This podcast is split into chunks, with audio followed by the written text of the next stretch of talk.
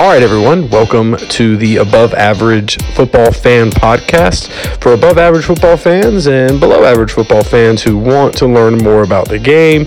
Or if you're a football junkie, this is the podcast for you. We're glad you're here and we hope you enjoy it. All right, everybody, here we are, season two, episode 14 of the Slightly Above Average Football Fan Podcast. I am here with the man who just got off the phone with Lincoln Riley to find out if he's staying in Norman or if he's traveling down south to Baton Rouge, Mr. Thomas Bowen. Bowen, what'd you tell Lincoln to do? Oh, I told Lincoln he better figure out his own worries um, out there in Oklahoma before he worries about jumping ship, especially to a place like LSU where the stakes might not be quite as high as they are in Gainesville, but they're pretty high. Yeah, man, I agree. Um, there are crazy rumors flying around that he's being offered uppers of eight and a half, nine million dollars, even ten a year to go to LSU, um, which is just crazy. Um, it's the arms race that is college football now, and it's gonna as as I heard today on a local show that the bigger these singular contracts are for these people, the the more it's going to inflate the entire market. Absolutely. Well, and you know, somebody point. I think it may have been uh, somebody from around the local media here in Columbia um, talked about Mel Tucker. He just signed a contract. We're going to talk about Michigan State uh, today with against Ohio State, but he just signed a major milestone contract, and he's going to his first bowl game ever as a head coach. It's crazy, like, insane. Insane. What was it? What is it? I think it was ten years, like ninety-five million dollars. He's pushing nine. He's pushing ten million dollars a year. Going to his first bowl game ever uh, as a head coach. Man, these these contracts are out of control. Um, it's just wild. But uh, so that I guess that kind of jumped us into what the world early on. But what the world, Texas? You oh lost oh to Kansas you, you lost you, to Kansas. it is. It is the. They just lost to to the Vandy of the Midwest. I mean, Absolutely. Maybe and, worse. Maybe worse. I think they might be worse. And then Oklahoma goes out there and lays an egg. Speaking of Lincoln Riley's team, getting himself right, and then the team we'll talk a lot about. And I mean, this is the first time we've actually put them, or I've actually put them in the what the world section. But what the world, South Carolina, like, oh, just so awful and embarrassing and just horrendously bad.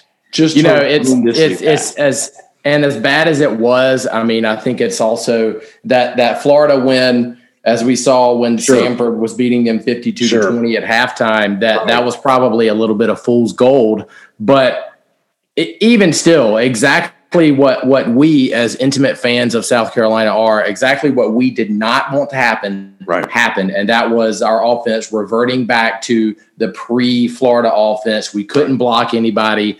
Missouri loaded the box, pinned their ears back, and we couldn't do anything.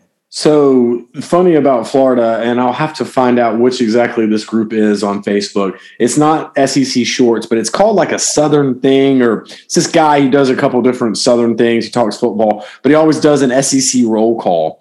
And so he's going around the, the SEC this week, and he went, "All right, so let's talk to our non-conference guys. Bama, how'd you do?" It's like, "Oh, we beat them by 57." You know, he's like, "Oh man, that's rough." And he's like, "Florida, how'd you do?" Like, I mean, you know, we won. And he's like, you know, he's like, Samford's not a bad team. He's like, oh, Stanford. I didn't know we were playing a Pac 12 team this week. And he was like, no, no, Samford. He was like, what? Who? Oh, oh FCS. All right. Yeah. yeah, yeah good stuff. Good stuff, uh, Dan Mullen you may need to get your moving boxes ready uh, and, and, get on out. You know, and our, our good buddy who we mentioned a good bit on here, Patrick Nye, you know, he was texting us that Saturday during the Samford game, being like, guys, is Florida not this good? Is Florida just really bad? And I kept telling myself, well, they're just not focused. New defensive coordinator, they know it's over. You know, it's, you know, it's just out off the rails in Gainesville. And then we came out and looked like we did. And I don't want to go down that rabbit hole too too far um, because we'll talk plenty about it when it's our time to talk about Carolina's game this week. But Thomas, um, obviously, again, college football uh, playoff rankings have come out. Top four, not a whole lot of change, and really there wasn't anything to really dictate a big change at the top. What What are your thoughts there? Yeah, you know, really the the one thing that jumped out to me, you're right. There there weren't a whole lot of changes um, up top. You, you had some some shuffling down below. Oklahoma State finally, rightfully so, nudged their way into the top ten. But one of the things, are, are, are a couple of things that jumped jumped out to me here as far as the top four goes. So Oregon travels to number 23 Utah this week. This is a potential preview of the Pac-12 championship game. Yep. And if Oregon loses that, that game, that might be the only chance for Cincinnati to break the top four. So if I'm a Bearcat fan, I am a big Utes fan this weekend. Big Utes fan, pulling for the Utes. Um, not to be confused with the Utes from um, my cousin Vinny, um, but uh, they, uh, you know, got to be pulling for them. To, you know, that's true. You're very right. But you know, it's interesting.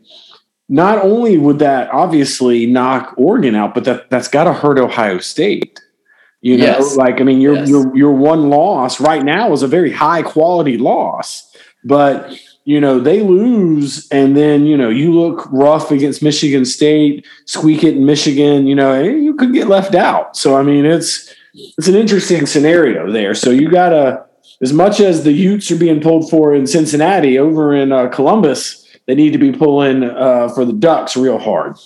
Yeah, and and uh, you mentioned a, great point there when you said uh, about Ohio State's one loss right now to what looks like to be a, a, quality loss right now. And the committee, at least thus far in these first three weeks, have seen seemed to be placing a lot of emphasis on quality of wins and losses, yes. and they're looking at those strengths of schedule. So, I mean, that that's a perfect segue also because you look at Ohio State. So Michigan had a you know a quality win last week over Penn State. I mean, it wasn't great, but they handled that game as they should have. At Maryland this week, they'll handle that.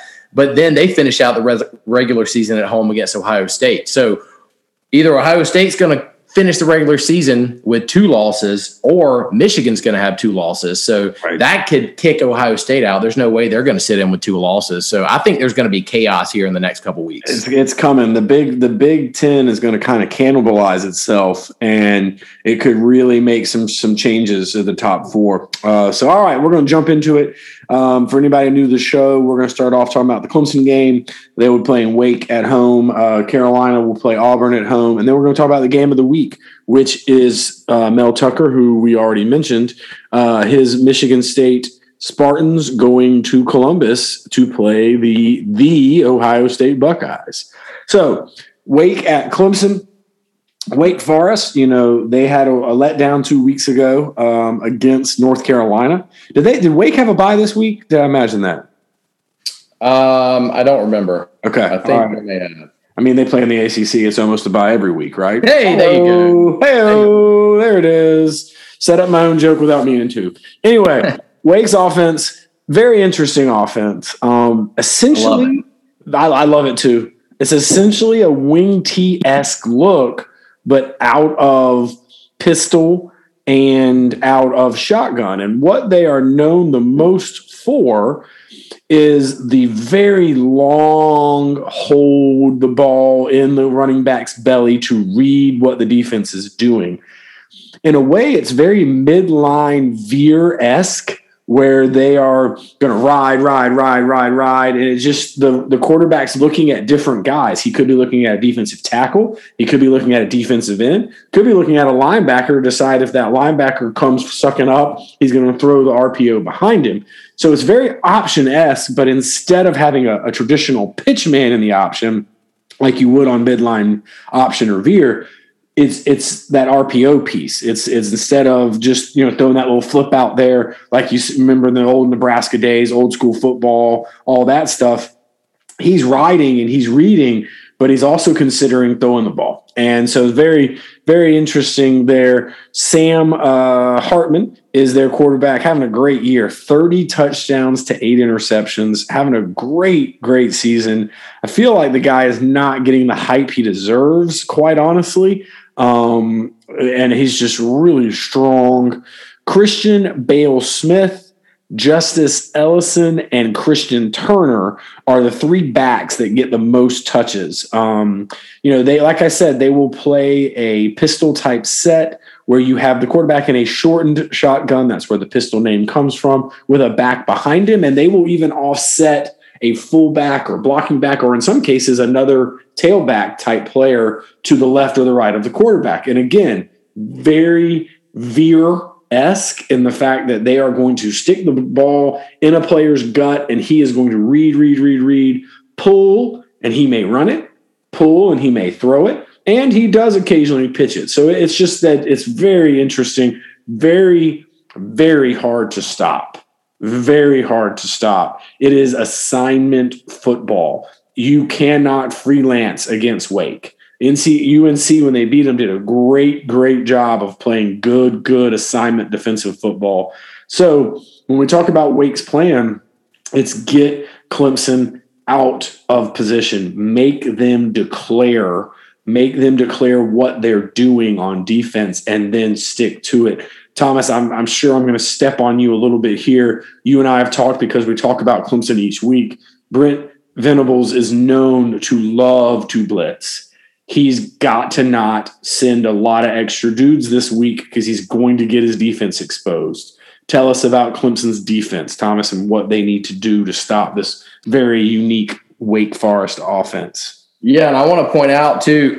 Um, I'm. It's been a long time since I've been as excited for a noon ACC game, but this is definitely going to be my primary noon game. Sure. Wake hasn't won in Death Valley since 1998, and when you look at this matchup this year, you You've got the number one scoring offense in the ACC in Wake Forest versus the number one scoring defense in the ACC in Clemson. So I think it's going to be a slugfest. But as you were talking about that that very unique RPO delayed mesh offense that Wake runs, you and I have been texting back and forth a lot about it. Love it. Ruggiero, the offensive coordinator, love his system there. I feel like he's been with Dave Clawson, the head coach at Wake, for 30 years now. But it's it's really, really interesting how they run it, and it's crazy, and everybody's talking about it. And I think that Sam Hartman also is is you're right doesn't get enough credit for this because I think this is a very difficult offense to execute, and I think that could serve Sam Hartman well. I'm not saying he's going to be a Pro Bowler in the league, but right. he's a very heady quarterback to run this offense and runs it very well. One of the things that I think Clemson needs to look out for that I've seen as I watch this offense is what I'm calling the butt block literally a butt block by Sam Hartman. So what he does on those read plays where they're really slow and they're slow to develop and he's watching and reading keys like that. If he feels backside blitz pressure coming he will literally hand it off to the running back turn his back to that blitzer and he's essentially another blocker in the backfield. So and that that can slow down that backside blitz pressure for that millisecond that that running back needs to hit the hole. So clemson's right. got to be looking out for that. You made a great point also segueing into this that Clemson cannot blitz the hell out of this offense. Mm-hmm. Wake also has a good enough offensive line to slow down the blitz just long enough for Hartman to pull it and torch you over the top. So you got to rely on your front four to get pressure, which brings me to a great point here. Venables, what is you doing, baby? You don't have the the front four that you've had the last few years. Hell, you don't have the front four you started this season with. Nope. You can't keep game planning and play calling like you had that dominant front four. He's not honestly, I think he's not calling the defense to, to the strengths right now. They're a little banged up. They're they're, you know, second, third string some spots. So he's got to start taking that into account. But it's really about disciplined football here because it's uh, Hartman and and company executed so well um, I want to back my linebackers up a step or two. Let them see that play develop in the backfield because that's what Hartman's reading there. And this, and it just you've got to be very patient and play patient football. Other than that, outside of the front, the front six or seven, I'm running quarters coverage on the back end, but I want to make absolutely certain that my DBs are having good eye awareness, staying in their zones and not crashing inside because that delayed RPO gives those wide receivers extra time for the digs and the comeback routes so, really, across the board, it's just about playing safe, sound, disciplined football and just being smart about things. I agree with you. So, just to backtrack a second, because we asked the question, or I asked the question, did Wake have a bye? No, they did not. They played a ranked NC State team, and it was a 45-42 game. It was That's a heck of a ball game. I watched it. Uh, yeah, I think I was texting right. you during it about Wake's offense. So, yeah, I feel bad that I didn't immediately remember that. So, my bad, Wake. My bad, NC State. No, uh, no disrespect to either. It was a heck of a ball game. We, we got a lot to keep up with here. It's a lot going on. It's a lot going on, and I agree with you 100 percent with backing your linebackers up a step. As a matter of fact, when I was coaching high school ball, when we would play a team, or when I was coaching JV, and particularly with the younger guys, we would play a team that was running the option or running something like this. We backed them up. We wanted them to have an extra step back. The other issue you have to get worried about, you mentioned it with good eye discipline in that secondary. You're trying to you get your eyes all over okay what are they doing? What are they doing? What are they doing? Oh oh where did my guy go? He's way behind me. You know easy touchdown pass which wake has hit people on a lot. So it really is assignment football and i agree with you 100% in playing that quarters cover four four men deep and keeping everything in front of you because really if clemson plays to clemson's capability their secondary isn't great but when we talk about raw athletic ability, pure speed, pure change of direction, pure athleticism, they've probably got an edge on Wake Forest and their and their wide receivers.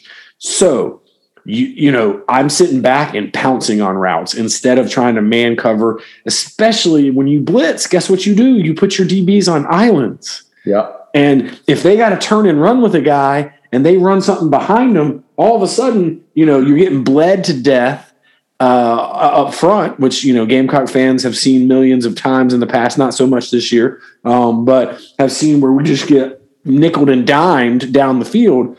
Or if you start changing back and you get your eyes in the backfield, all of a sudden they're behind you. So switching to Clemson's offense, Thomas, I I I know if anybody who listens to this who's a Clemson fan um, has got to think I'm just beating a dead horse with Clemson's offense. But man, they they are dead on arrival right now. Like they are dead on arrival. There is no energy. There is no continuity. There is no creativity by any means. Um, their offensive line is also banged up, like their defensive line, like you mentioned about their defensive line. They're having some difficulty up front blocking. Um, you know, special teams, not that we usually cover special teams explicitly on the show, uh, really let him down against UConn, that opening kickoff for a touchdown. And the guy muffed it. And it, it took him like, you know, solid 30 seconds to pick the ball up and figure his life out. And he scored a touchdown. so, you know, anyway, what Thomas, you know, I'm going to say it wrong, so I'm not even going to try. Clemson's backup quarterback. Phommachanh. Puma John here's why, and I'm not. This is not hate on on, on DJ in per se. Phommachanh brings an athletic element to the to the offense that they don't have right now. Um, I mean, I, DJ can run, but he's not that type of runner. And with the staleness, with the gosh, just lack of big playability right now on Clemson's offense, I'd be using him you know, not to be Steve Spurrier, but you remember it was one year? I can't remember what game it is. He ran the play in with the quarterback. He switched quarterbacks. It was one game, maybe playing uh, Mississippi State at home, maybe or something like that. But it was two quarterbacks running back and forth, going in and out. Playing that, you know, he would like in the old days when you'd whisper the the play in the wide receiver or running back uh, ear, and he'd go to the huddle. Now he was, but he was doing that with quarterbacks. You almost got to try something like that because I know he is not the passer that DJ is, but at the same time, what he brings as an offense, uh, as a running threat, is is worth it in the in my in my uh, account in the long run. Here's the thing: Clemson's offense take shots, take shots. You're going to have to, and in order to do that, you've got to get in second and manageable, in my opinion. So we've talked all the time about staying on schedule. You need to get ahead of schedule. Second and two, second and three, play action pass, take a shot downfield. But you need to be in that comfortable down and distance. So if you don't hit it, third and two, third and three is very easily done. That's my biggest thing. Take shots downfield. I again think overall pure athleticism, you've got more speed and pure athleticism on the field than uh, uh Wake does. You've got to find a way to expose that. And the best way is to take shots, play fast, get your best athletes on the field. Clemson, or excuse me, Wake's defense, Thomas, how are they going to counteract that? All right, here's here's uh, one problem with your analysis. Um, and to be fair, I haven't seen the updated one through the week, but Phommachanh got a little banged up last week. Oh, I don't think I saw that. So now depth chart wise, it still got DJ Puma Chan, but if if Phommachanh can't go as number two, they've got a freshman in Hunter Helms at three. So, you know, honestly, they, they probably just need to hope that DJ can stay healthy. Yeah, okay, maybe that's the case. Hunter Helms, by the way, I believe went to Gray Collegiate here in the Midlands area, um, right out of outside of Lexington. Well done. That's a deep pull, sir. Nicely done.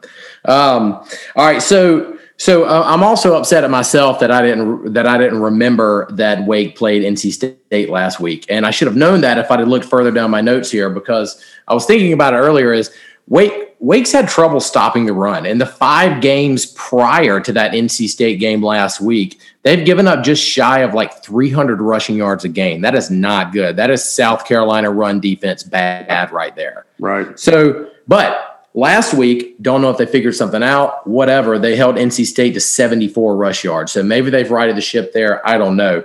But they've got a solid secondary. You're going to see a lot of man and zone coverages. In zone against this Clemson offense, I'm going to sit and cover three. I don't want to get beat. You mentioned Clemson needs to take shots. I agree with you. Um, three, cover three on the back end, don't want to get beat. I'm confident in my secondary to break on the ball in man coverage, when I am running man coverage, looks more for that banjo coverage we've talked about weeks ago, which is kind of like a pick and roll switch in basketball. It is a uh, you know it's it's it's man coverage that looks like zone coverage. Yep. But finally, I, I feel pretty good about my run defense in the middle, and Clemson's had some success when they've gotten their running game going up the middle there.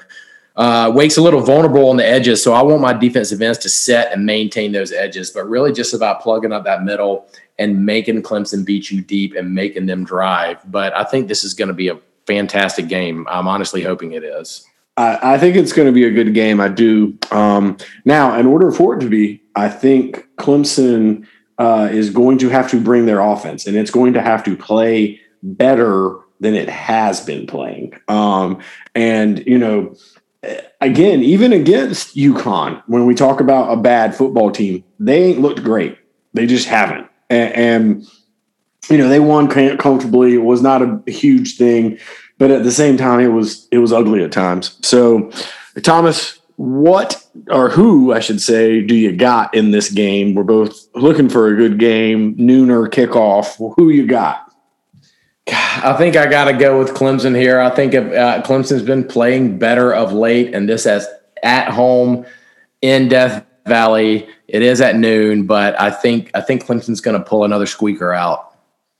You know, I, I understand your thought process there. It's at it's at Memorial Stadium. They're going to fire up those buses and run them down the hill, all that good stuff that gets all those guys up there going so excited. Um, but I can't wait to talk next week about all the nonsense I've seen on Twitter about how Williams-Brice is basically just like a scene out of Mad Max, and they think it's going to be just even worse now that they sell alcohol. Like I've got so many great things that happen to me at Memorial Stadium as a Gamecock fan that I haven't been back to in 15 years because of it. That like I can't wait. I'm just excited. Um, I I got to give Clemson the edge at home, but small. I would not be shocked if Wake comes out on top here. I really wouldn't yeah. be. Clemson's not ranked. Wake is the ranked team here. They're you know there yeah. a time they were undefeated. I their defense, Wake's defense is not phenomenal. Um, so it's all going to be a matter of can they keep up with Clemson and can they get a turnover or two? Um, yeah. I think that's going to be key. Um, but I do I will give Clemson the nod here. All right. Moving into the game here in Columbia, South Carolina this weekend at 7 p.m. kickoff. Auburn and former offensive coordinator Mike Bobo, the snake himself, will be slithering back. oh, there it is. The Williams-Brice Stadium to uh, come here. Uh, so, uh, Auburn's our road team. We'll start off with their offensive package and their plan. First of all, biggest news of this game. Biggest news of this game. Bo Nix is out. Bo Nix is out for the year. Has a broken ankle. Um, you know, for whatever reason, I like Bo Nix. I think he's just got like a scrappy personality, and I just kind of yeah, like a gamer. Yeah, I just like that scrappiness. So I hate it for him. And Gamecock fans, before you get super excited and go, "Oh, great, we had to play the backup." Last time we played this guy, he was at LSU, and he had a career day on his first start. First start, career day. So don't count those chickens uh, before those eggs have hatched quite yet. But here's the thing Bobo's offense, former Gamecock offense coordinator last year, he's going to play a pro style of game. He's going to want to get the ball to Tank, Tank Bigsby. You know, this is the offensive coordinator that, you know, under a healthy Kevin Harris with largely the same offensive line, um, led the SEC in rushing last year. And we've seen the results that we've seen right now. Mike Bobo's obviously a talented offensive coordinator. There's no no denying that. So the biggest thing, he's going to run power. He's going to run counter. He's going to run toss. He loves a good toss. It's more of like a pin and pull, but it looks very similar to old school sweep to me. But um, you're going to see a good bit of that, and then I would imagine play action pass off that um, because they they want to keep T, uh, TJ Finley out of um, out of too many tough spots there. Um, so you're going to see now. We've talked a lot about last season um, the offense that Bobo ran, and it is very complex. I'm sure he's going to, you know, mostly trim it down a little bit to the success of what uh, TJ can do. Um, he's a different player than Bo, but um, I think it'll be interesting to see what they do there. I expect a heavy dose of running the ball, especially after Carolina. For really, in my opinion, we had some rough spots, Tennessee in particular, but really in the first time this year, we looked outmatched in the run game on defense. And Thomas, I'm sure you've got a lot to say about that, but um, so I'm gonna let you talk Carolina D. But I'd imagine we're going to see a lot of tank on Saturday. Yeah, you're spot on. I mean, looking looking at their game last week against, which was a really crazy, wacky game against Mississippi State, yes, where you was. saw that yes that that Mike Leach air raid offense just put on a clinic out there. Um, but well, not in the here. second half. In the second half. Yeah, yeah, exactly. yeah. Um, but you said it just right. Last week, the inside zone read was Auburn's most successful running play. You don't have to worry really about Finley as a runner as you do Bo Nix. So he's a little bit more one dimensional. He's big, tall, more of a pocket passer guy. He can move a little bit, but he's not a Bo Nix kind of guy. So yeah, you're right. First priority is slowing down Bigsby. The first three games of the year, Bigsby went for 100 plus rushing yards. Otherwise, he's been held under 100 yards in every game except for Ole Miss a few weeks ago. Last week against Miss State, he only had 41 rushing yards at 2.6 a carry. He did get in the end zone for two touchdowns. But my point is, Bigsby, as fantastic of a running back as I think he is, has not really been himself of late. I don't know if teams have just been keying on him or what. But to that end, I'm bringing inside pressure. Uh, I'm going to hit with some A gap blitzes right off the center over those guards. I want my defensive ends to set and maintain the edges to contain Bigsby because he likes to bounce outside when he doesn't get what he wants on the inside. Also, linebackers got to keep their eyes on Bigsby. Mike Leach said last week after the game, point blank, said Bigsby essentially paraphrasing here, had a bad habit of stutter stepping a lot. And if you watch that, I never I never noticed that until he said that. And that stutter step gives defenders that extra millisecond to close on the ball carrier. So linebackers got to play well, got to have eyes in the backfield. Finally, again, stopping the run, I'm rolling safeties down in the box mm-hmm. for run support and the intermediate passes. Finley didn't really burn us over the top a lot last year. It was a lot of those short to intermediate passes, and we know that Bobo likes those high percentage passes. Yep. In fact, I think I saw a stat earlier this week that something like just over 70% of all, Auburn's passes this year have been within 10 yards of the line of scrimmage. Yeah. Now, granted, that is partly because their offensive line has been a bit of a mixed bag here, mm-hmm. but it's really, again, I think the theme this week is disciplined football and trying to just play smart, heady football. I agree. And in our offense, or our defense against Missouri, you know, I have some questions about the last series and, and particularly with the backup in when when they got injured and we knew they were going to try and bleed the clock and run. Didn't understand why we didn't commit to the run a little bit more there. Uh, Clayton White kind of mentioned that in his presser today. Um, maybe they made some some tough calls there, but you know that's neither here nor there. Um, our secondary, I, Cam, by the way, before I say this, Cam Smith is having a heck of a ball uh, of a season. Like that that kid, when he's in the game and he's not doing something silly because he's a little bit emotional, he's a really good football player and somebody we yeah. can build a secondary around.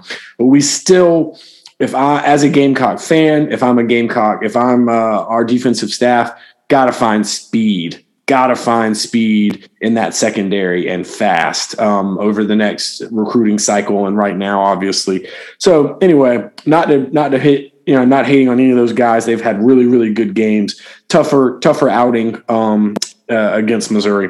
So Carolina's offense this week. I don't know, Thomas. You you're going to have to just rein me in here. I, I, I know. I'm going to put a timer on you here. I don't understand what we were trying to accomplish on offense against Missouri. And here's the thing: I really don't get. Marcus Satterfield seems to never build on success. And what I mean by that is, let's say you're killing somebody with a counter to the right, which was the dominant side we ran the counter to, which Missouri knew, and they slanted to it all night long. And their backside defensive player, lineman players, were on the back hip of our pulling linemen, waiting to make the play because they had no fear of us coming back left. They knew what we were doing. Like they knew it. And it's just unbelievable that at the college level we were letting that happen. But you, you, you I, I mentioned it before the game. I said we would run the ball to the tight end's motion. When he motioned to one way, that's where we went, or that to the strength. We particularly like to run the counter to the right with our left guard and tackle pulling and kicking out the defensive end on the right side and digging out the linebacker, the, the Sam side linebacker. That's great, but you can't do it every time. You can't do it every time. It, it, it's kind of like baseball. You know, other than like Randy Johnson, who just threw ungodly fast, if all you have is a fastball, so they're going to hit you. In, in, in football, if all you do is run to the right side on counter, guess what's going to happen? They don't care about the counter step. They don't care about anything. They are telling their defenders they're going to run counter right. If you see a pulling lineman on the left side of the line of scrimmage, follow him to the ball. We ain't worried about containing that much. We ain't mm-hmm. worried about sitting about them coming back and burning us because we never showed anybody that we were going to try and do it.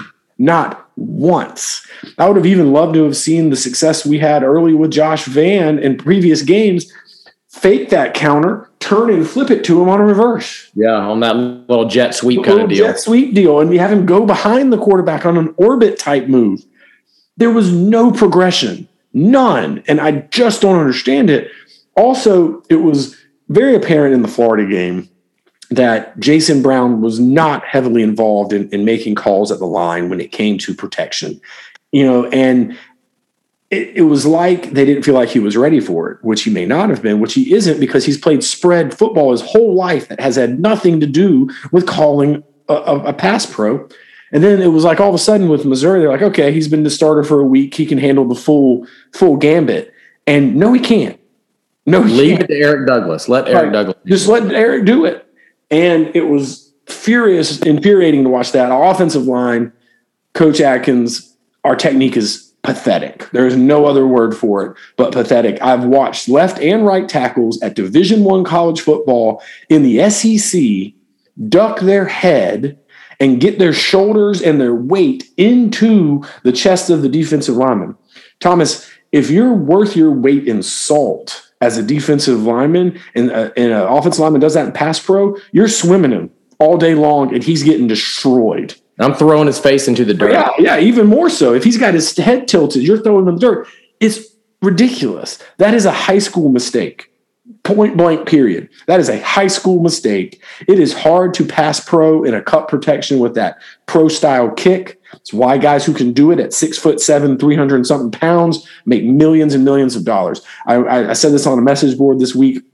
Doing that is kind of like a golf swing even the pros, Tiger Woods, Rory McIlroy, all of them, Jordan Spieth, they're constantly working on their swing. You know why? Because the slightest thing of your golf swing gets off and everything goes to crap. You and I know that as two pathetic golfers. Uh, I don't mean to lump you in with me, but that's who we are.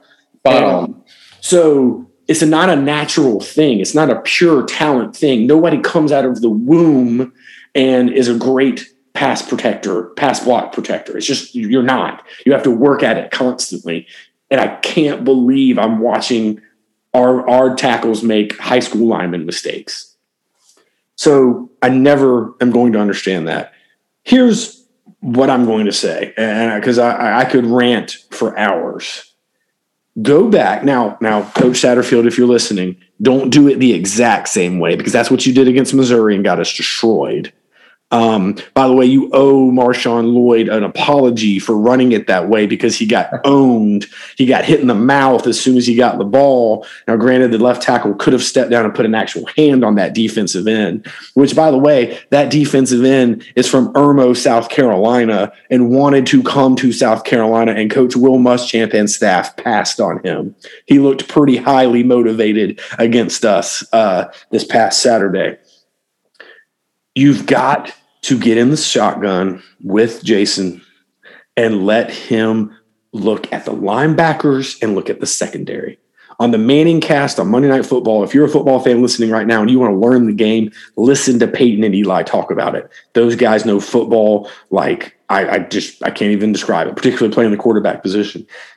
Peyton talked about in the NFL, he looked from line to linebackers to secondary. Take the line out of it for Jason Brown. Yeah. Take him out of it. He don't need to be involved. He don't need to be involved. Perry Orth said on this show in the first season that when he was playing for Coach Spurrier, other than calling the protection, he had nothing to do with offensive protection. He didn't even really know sometimes what was happening with the offensive line. He talked about how that made him nervous at times. You just had to trust your line. Take it all off. Take it all off him. Get him in the gun and let him worry about two things where the linebackers are if there's a hot linebacker, if someone's showing blitz, and where the safeties are. Are there two safeties deep or are there one safety deep? And what does that tell me? That's it. That's it. Do that. Count on the fact that you're going to get blitzed like it's no tomorrow. Count on the fact that defensive ends are going to come rushing up the field and you're going to have eight men in the box, nine men in the box. Count on it. It's going to happen. Be ready for it. Inside draw, inside wide receiver, or you can do it as a wide receiver or running back or tight end screen.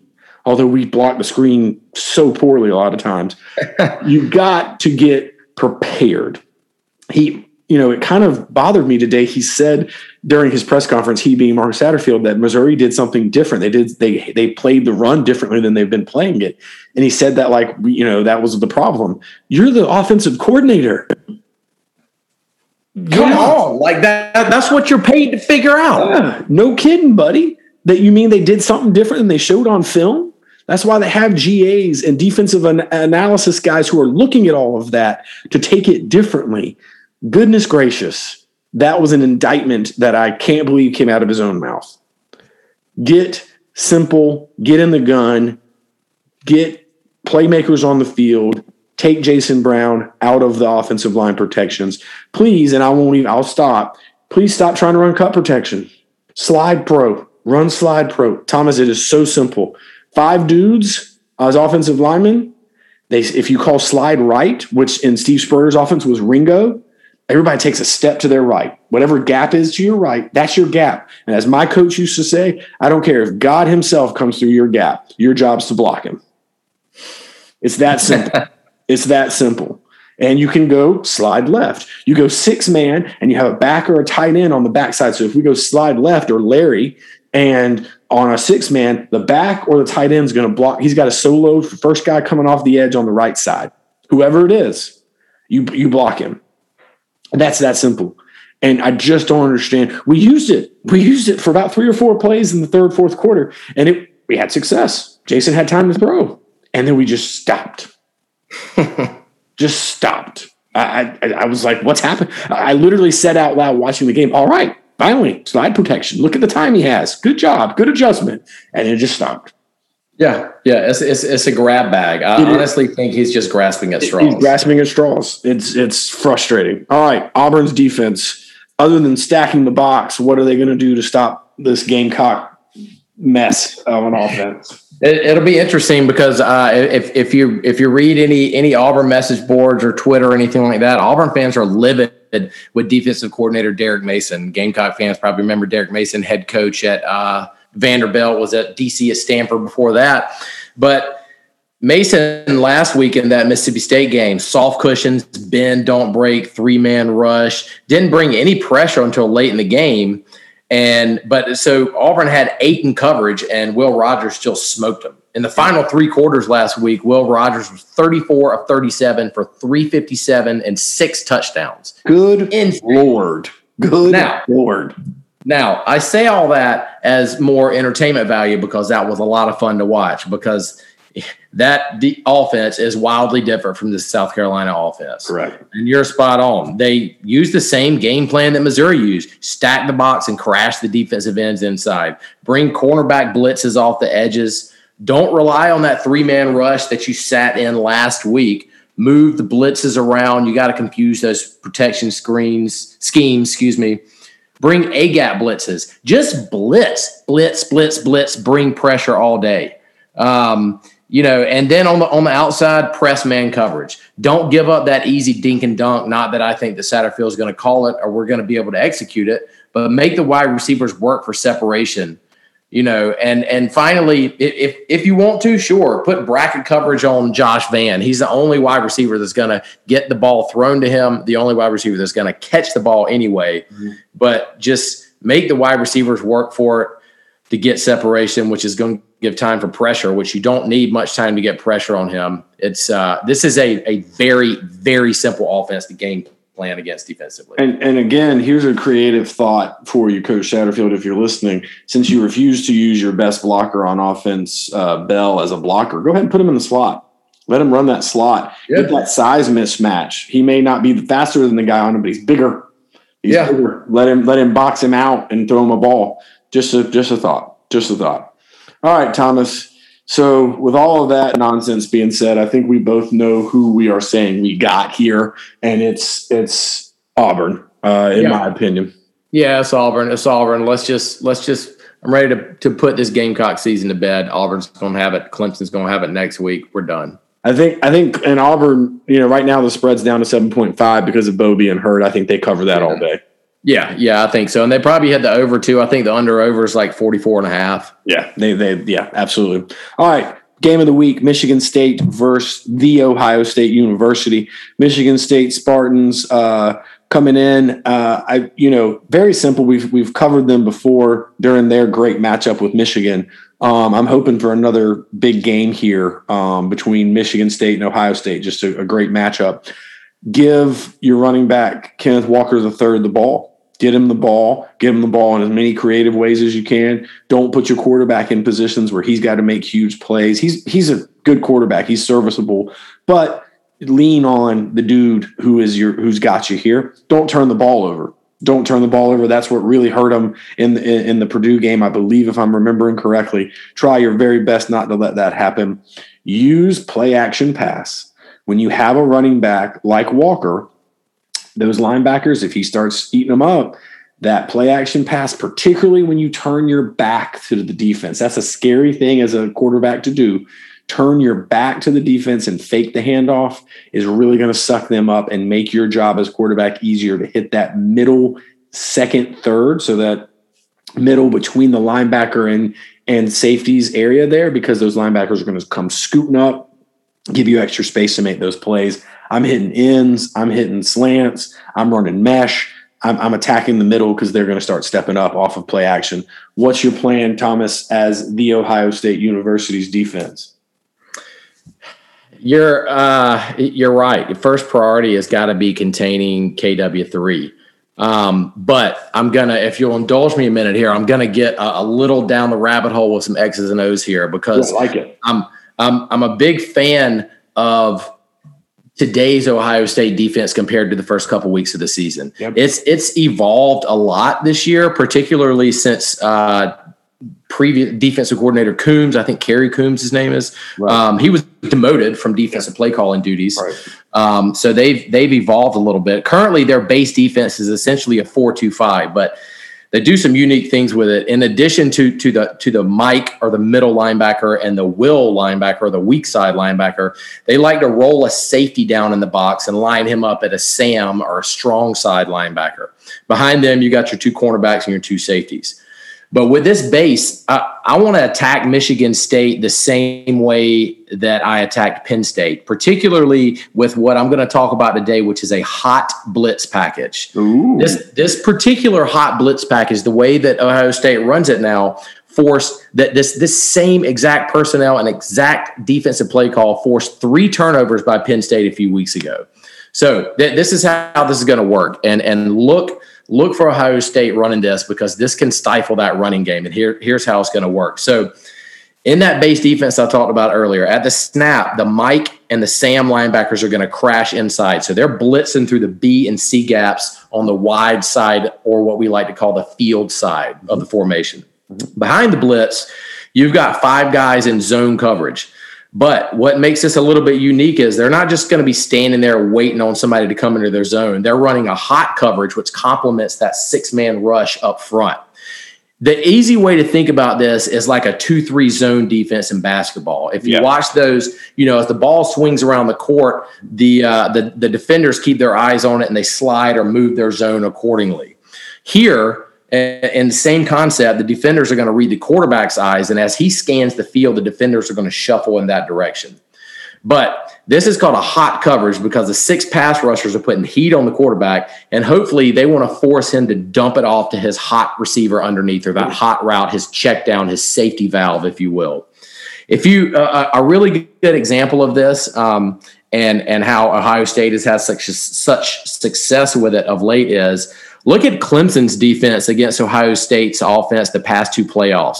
Venables runs ran a ton of hot coverages behind blitzes to try to create pressure on Justin Fields. And a, a side note here, Venables, the way he calls it, he even names it ap- names them after basketball teams like that two three zones. He's got Spurs, Clippers, Bucks, different sort of hot blitzes like that. But Finally, a, a lot of defenses save these these hots for third and long and other surefire passing downs.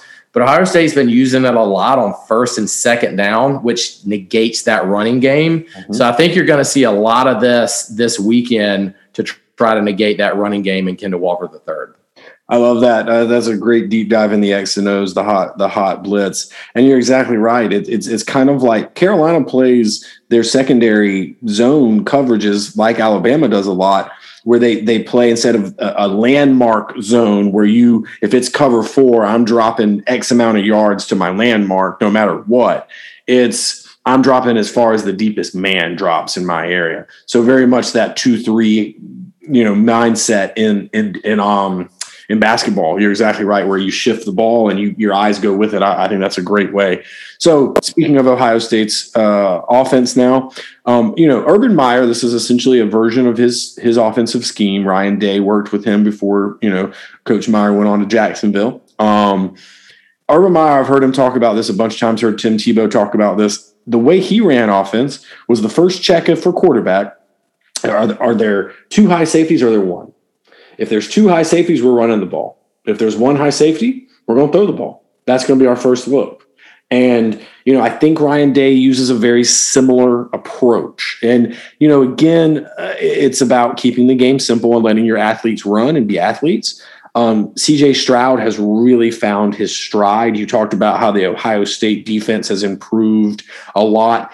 CJ Stroud has has improved a lot at quarterback. Um, he struggled early against Oregon, had some trouble, and he's found his footing. He's found his way, and I mean, I think he's even getting looks at um, at uh, you know talking about Heisman stuff. So um, you know that's that's a, a big turnaround because he was benched at one point, I believe, and and so it's it's it's been an up and downer for him, but he's found his way.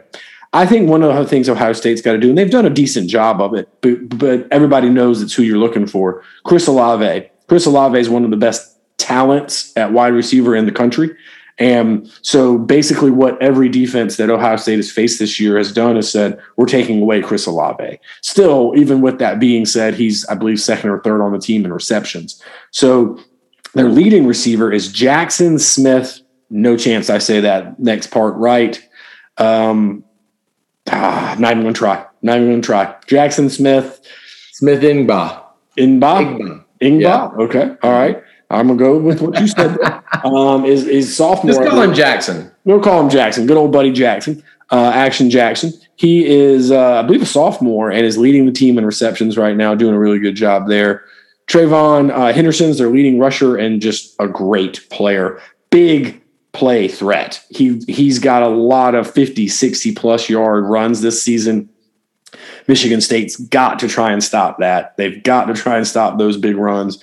Thomas, speaking of which, what's Michigan State going to do on defense? Um, hope and pray for a miracle, I think. I mean, this is uh, Michigan State is is dead last in FBS and passing yards allowed. Ohio State is the nation's sixth best passing attack and number one total and scoring offense in the country. Like, I mean, they're smoking people right now. Their offense is really clicking. And so defensively, Michigan for Michigan State is kind of a damned if you do, damned if you don't. You know, if you if you loosen coverage and play two deep safeties, Ohio State's going to crush you with that running game. If you clamp down and, and roll a safety down in the box, their wide receivers are going to easily exploit the one on one matchups. Mm-hmm. So, when you look at a game like this, trying to game plan for it, when a team has so many options to hurt you, like Ohio State does, I think at this point, it's, it's really about prioritizing what you want to try and negate as a defense. So, I guess pick your poison here. I'm, I'm going to want to stop that run game first. I'm going to use a lot of slants and stunts on the defensive line, give my linebackers the ability to play downhill and aggressively, run quarters coverage on the back end and try to keep everything in front of me, make Ohio State sustain some long drives. But I, it's almost just hilarious to say that because not a lot of people have really been able to make Ohio State do that at least at, at this back half of the season because they're just clicking so well. So it's easier said than done. Yeah, they really are clicking very well now. Um, so with that being said, it's at the Horseshoe. I've, I've, I've visited the uh, the stadium that is the Horseshoe. Uh, shout out to my father-in-law Todd Ockberger for taking us up there. But uh, great, great one of those one of those uh, bucket list moments to get to say I saw a game at the Horseshoe. Very cool place to play football. Watch it as a fan as well. I think the Buckeyes pull this one out. Thomas, what about you? Yeah, absolutely. And I mean, Vegas thinks so too. The the the it opened up at Ohio State favored by 18. It's at 19 now with a over under 67 and a half. Ooh. Ohio State's going to take this. I think Michigan State's going to give it everything they got, but they're just not going to be able to keep up with it. I'm looking at like a 41-24 type of game. Yeah, I think Michigan State's defense, you mentioned it a lot there, is, is their weakness right now. And I think it's going to be too much for them to overcome against the Buckeyes in Columbus. All right, Thomas, as always, it was awesome talking ball with you. Um, fans, if you want to follow us on social media, you can follow at SAA Football Fan on Twitter and Instagram, at SAA Football Fan on Twitter and Instagram. And on Facebook, we are at the Slightly Above Average Football Fan Podcast Facebook page. Check us out. Uh, we I, I, usually tweet uh, a good bit from there during games and NFL games, any football opportunity. It's good stuff. Um, I also retweet a, a, retweet a lot of guys who are talking football stuff. It's good stuff. All right, Bowen, uh, tell the folks to have a great weekend. Yeah, buddy, you do the same. I'm looking forward to uh, some fantastic games. I'm going to be with the brothers Bowen on our annual mountain weekend. So we're going to be enjoying some fantastic beers and watching some great football. Hope you are as well. Absolutely, man. That is fantastic. Enjoy that. Tell your brothers I said hello. Um, we're going to talk about me being invited to that in the future as an honorary Bowen brother. That'll be a conversation for a later date. Everybody have a great weekend. Enjoy football. Enjoy family. We'll talk to you soon. See ya.